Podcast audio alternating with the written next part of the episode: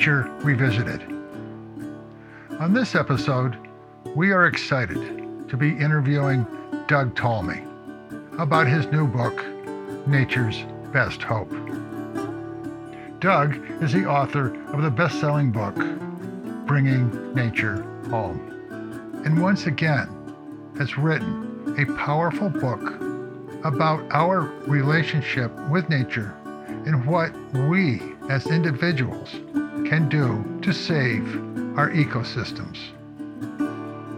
Nature's best hope helps us to understand the urgency we all should and must have as we try to make a difference to our ever changing planet. Four years ago, I was thrilled to have Doug be a part of my film, Negotiating with Nature. Now, I'm excited to welcome Doug to my podcast. When I first learned that Doug had a new book coming out, I immediately called him to see if we could do a phone interview.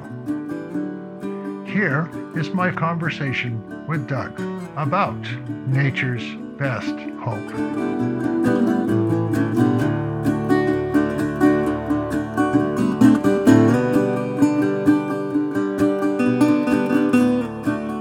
I would like to start by having my listeners get to know you a little bit. So, what is your background and what led you to write your two books? The first one, Bringing Nature Home, and your new book, Nature's Best Hope. Well, I am a, I am a, a scientist. I'm an entomologist, also trained in ecology. I've been at the University of Delaware for entering my 40th year now. So I've always been interested in how insects interact with plants. What sent me down this road really was was when my wife and I bought a piece of property in Pennsylvania. We built a house on it. By the time that process was through, it had the, the property had been mowed for hay, so it was out of mowing. When it grew back, it was thoroughly invaded with non-native plants, invasive plants from Asia. So multiflora rose and Oriental bittersweet, Japanese honeysuckle and bush honeysuckle, and on and on and on. So our goal was to restore this this property. The first thing we had to do was just cut paths. It was impossible to walk around. There were there were so many non-natives. Uh, and I remember the day I was I was out just walking around because I'm an entomologist. I'm always looking for for insects, and you do that by looking at leaves. If you see a little hole in a leaf, you turn it over, and often the insect that made that hole is sitting right there. So this day I was walking around and I noticed a very striking pattern, and that was there weren't any holes on these plants from from Asia, and there were there were uh, typical feeding damage on on native plants. So I said, well, gee, this would make a good undergraduate research project. I wasn't excited about it because we learned about host plant specialization in graduate school way back in the 70s that most insects that eat plants can only eat the plants on which they have uh, specialized. They've co evolved with these plants in order to develop the adaptations that allow them to get around those plants' defenses. So there's no surprise that North American insects in general cannot eat plants from Asia or South America or any place else because they haven't had that ability, that, that time to co evolve with them. Uh, so I didn't think it was news, but it still would make an interesting undergraduate research project to compare insect use of native and non-native plants. That led us into the literature and the discovery that people really weren't looking at this. You know, the expansion of in, invasive plants and the degree to which they might be impacting food webs was new. People hadn't been thinking about that. So it was really moving into that that property that, that led me down this road. I started uh, doing research on it, People started asking for talks. The general public was interested. That's what led me to write Bringing Nature Home. The, the you know my audiences were asking questions and they kept saying we want to read something about this. That was published in November 2007 which is you know 12 years ago and since then we've done a lot of research got a number of, of, publications documenting the degree to which the use of non-native plants mostly ornamentals that have escaped and become invasive plants in our natural areas. The degree to which that has uh, disrupted the food webs that support, you know, animal diversity around us. Recent statistics are bearing all this out. You know, the UN says we're going to lose a million species, and we have 3 billion fewer breeding birds today than we had 45 years ago, and global insect declines, all of these disastrous statistics motivated me to write uh, Nature's Best Hope because Nature's Best Hope is is us. We are we are managing, we're gardening the entire planet. And when you look at land use statistics in the U.S., 83% of the entire U.S. is privately owned, and conservation at the scale that we need this to happen is going to happen on private property. It's each one of us who's going to make the difference, whether or not the natural world as we know it is going to survive into the future. And one of the one of the main purposes of this book is not just to motivate people, but to convince them that you know, to do otherwise, to do nothing, in other words, is, is not an option. We need functional ecosystems. That's what supports the human enterprise. To allow them to decay to, to the point where all of these animals and plants that, that drive these ecosystems disappear, that's going to be disastrous in, in the future. And now is when we have to ask, not, you know, once they do disappear. So, how vital ecosystem function is, we all need it, even if we're totally detached from it and the fact that you, as a private landowner, um, or even if you don't own land, you could become active in your local parks.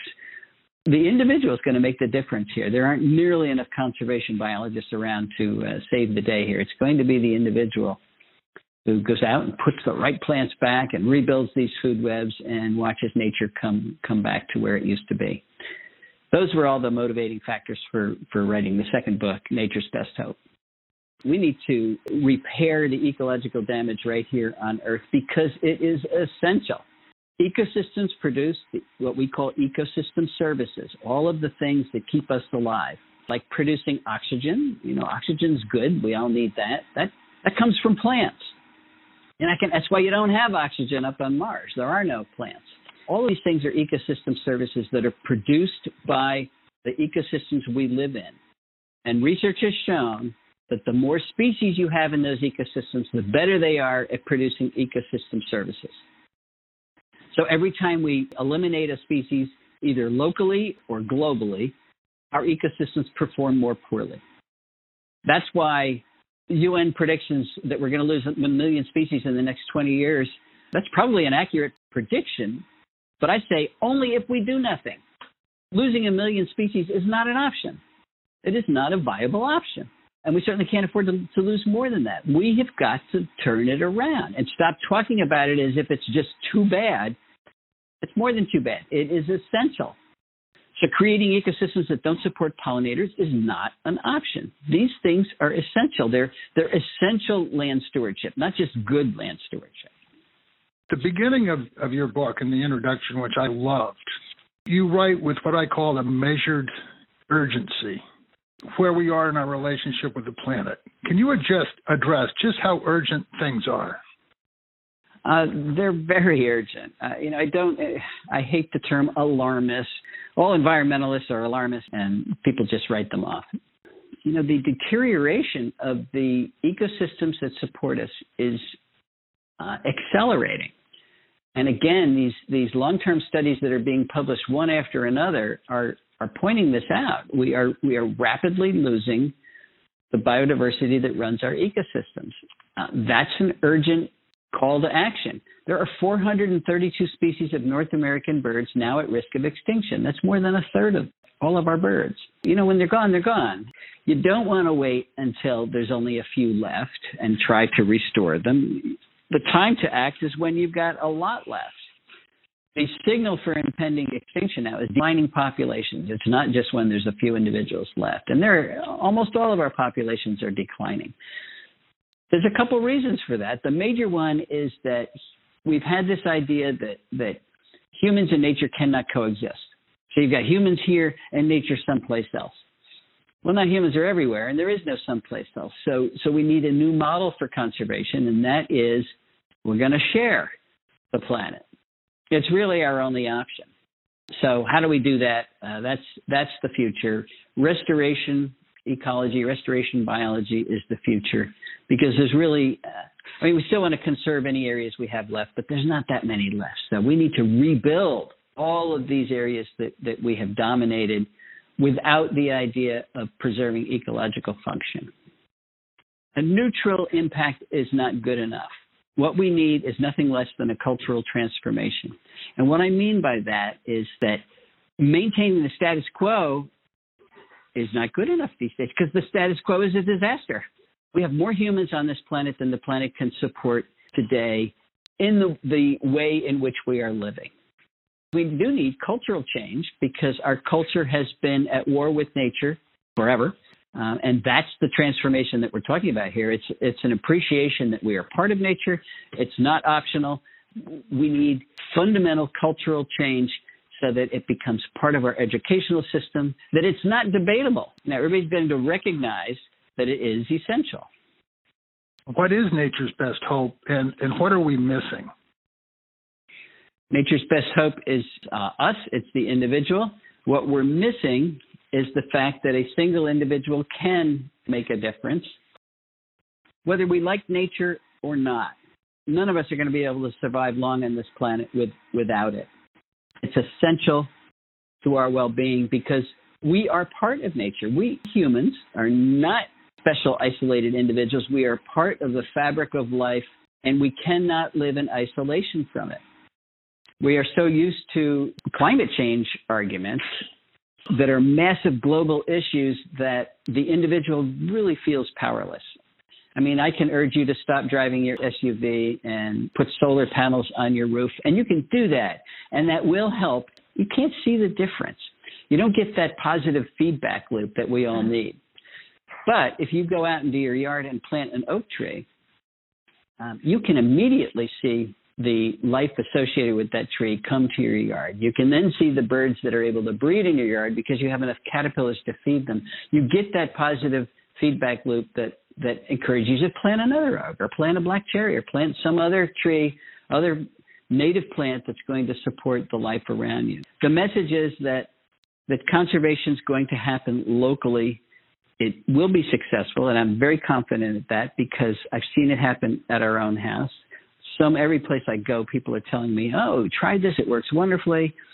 So that's what we're missing is the fact that that we as individuals really can make a difference. Let's talk some more about the ecosystems that exist around all of us, and in particularly in our backyards.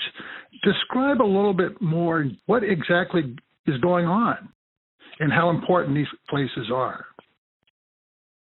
We can save the natural world and ourselves if we stop segregating ourselves from nature and learn to live with it, become part of it. That is simply recognizing the fact that we are part of nature, that we have never been separated from nature. We have always lived off of the bounty that nature has created. So to diminish it means there's less bounty and less to live off of. And that energy comes from the sun. Well, if it wasn't captured by plants and turned through photosynthesis into the food that supports everything, the energy, the sunlight would just bounce back into space and it would be lost. So that's what plants are contributing. They are the drivers of all terrestrial life, most aquatic life as well, by capturing the energy from the sun and turning it into simple sugars and, and carbohydrates. Okay, that's what plants do. But if the energy stays in the plant, is not passed to other organisms by them eating the plant, then again, it's trapped in the plant. It's in the plant, but it's not going to support any animals around us. This is the big feature here of our local ecosystems is that all plants don't pass on energy equally. Some do it really well. Some don't do it at all. And by that I mean there are plants that nothing can eat. They are so well protected that nothing can eat them, which means the energy stays trapped in their tissues and, and it doesn't support any animal life. And there are plants like oak trees that pass it on to thousands. And those are the major players that drive the food webs and, and the life around us. And I don't like backyard habitat because right away it puts us at a disadvantage. It, it cuts our conservation area in half by saying front yards off limits, that's got to be a dead zone. And it also implies that to rebuild functioning ecosystems, it has to be wild and messy and we have to hide it in the backyard. And none of that is true.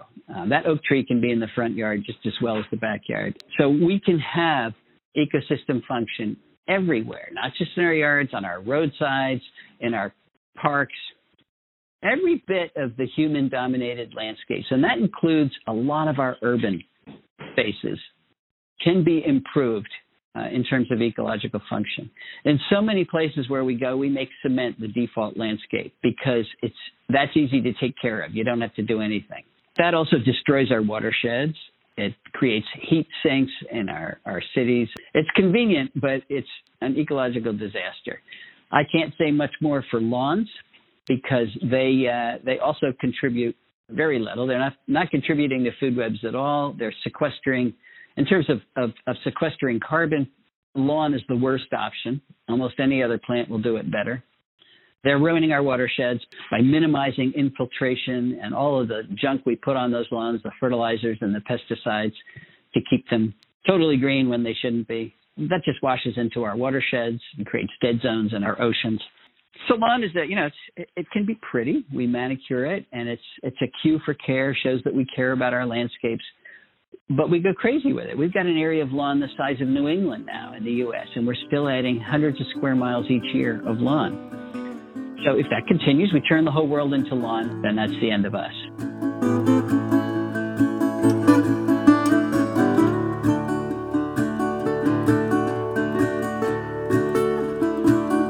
The other thing that I found really interesting is your idea of the homegrown national park as a response to this situation. Talk about where that idea came from and how you hope it will make a difference that idea just popped into my head several years ago. I've actually been talking about that in my, my talks for a while. But it occurred to me, you know, if everybody does re landscape with ecosystem function in mind, we are creating what most people go to national parks to see. We're creating natural areas uh, that will be full of life it's not going to be like Yellowstone with you know majestic mountains and waterfalls. But if you're seeking solitude, if you simply want to go out and watch butterflies or birds or, or plants and, and uh, find a little peace in your life, all of that can happen right in, in your yard. And what's interesting is that's getting harder and harder to find when you actually go to a national park. You sit in a traffic jam, you know, there's people all around you. That's not escapism anymore. The opportunity to interact with nature is becoming greatly diminished in our national parks because of the number of, of visitors. So you can create your your own little park right in your yard and it can be it can be full of life. That's again, I'm I'm saying this from personal experience. That's what Cindy and I have done at home. It is almost impossible for either one of us to walk outside on any given day and not see something that we haven't seen before or that's really interesting and we just want to sit sit and watch it. And that has come from from putting the plants that ought to be here back into our yard and then they attract all the animals that use those plants. If everybody were to do this like you know i, I combine the notion of homegrown national park with cutting the area of lawn in half and replant half those areas that are in lawn that's 20 million acres well if you add up Yellowstone and Yosemite and Great Smoky Mountains and the Adirondacks, almost all of the major parks in the lower 48 states, including Denali, that's still less than 20 million acres. So this homegrown national park idea, in combination, everybody putting it together will create a, you know, a patchwork of little parks that becomes bigger than all of our, our official national parks combined. So that becomes a really powerful force of conservation because these areas will be created in between those national parks and in between our preserved natural areas. And that means they will create connectivity. They will enable the, the creatures that are now confined to these little areas of conservation to be able to spread out and move between areas of conservation, official areas of conservation. Because our yards and our human dominated landscapes will no longer be no man's uh, land for these you know, deadly zones for these animals. That's the vision, and that's why I call it Homegrown National Park. We're going to grow it at home.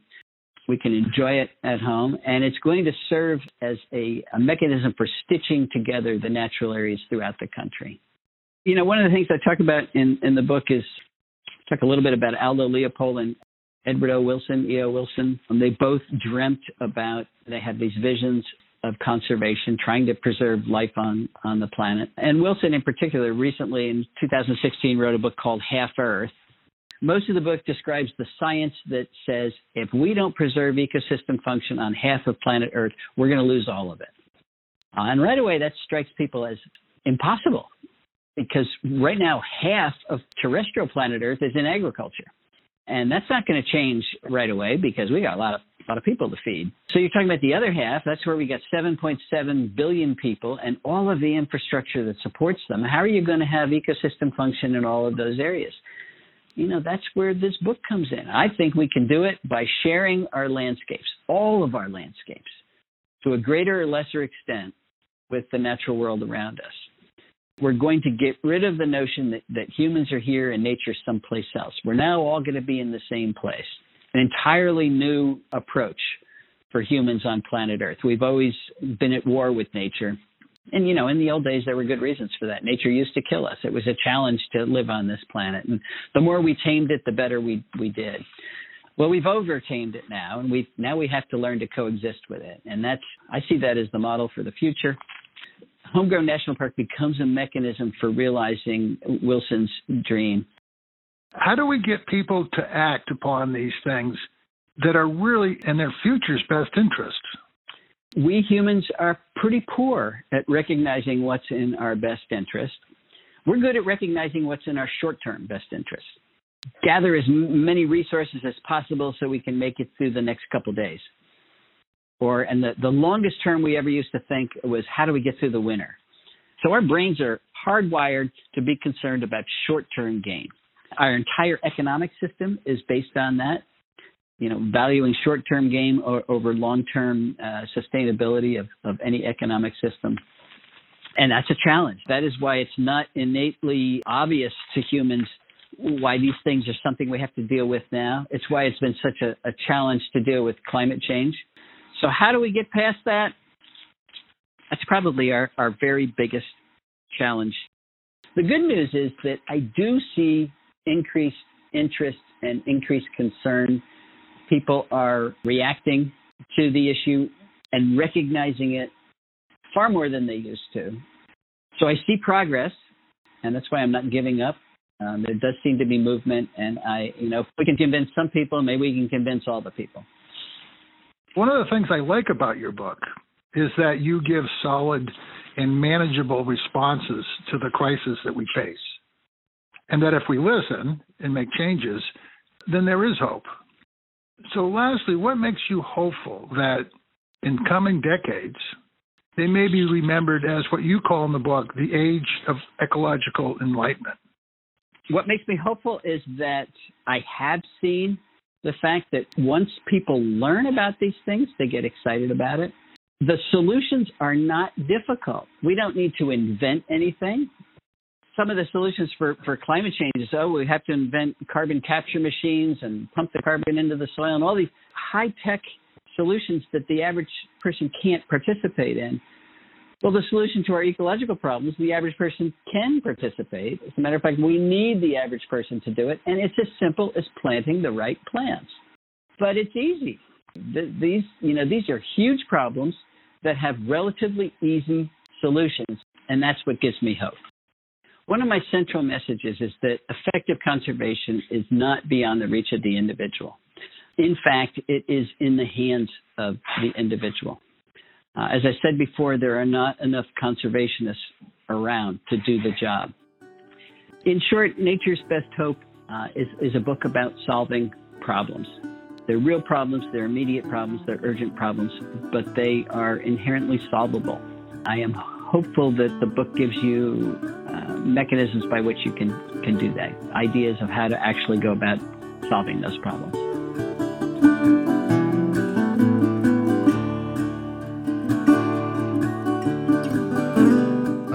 Enjoyed our conversation with Doug Tallamy and that you will share it with family, friends, and colleagues. Doug's books, Nature's Best Hope and Bringing Nature Home, are published by Timber Press. The music for this episode is performed by Martin Decato. You can learn more about him and his music at decatosanbornmusic.com.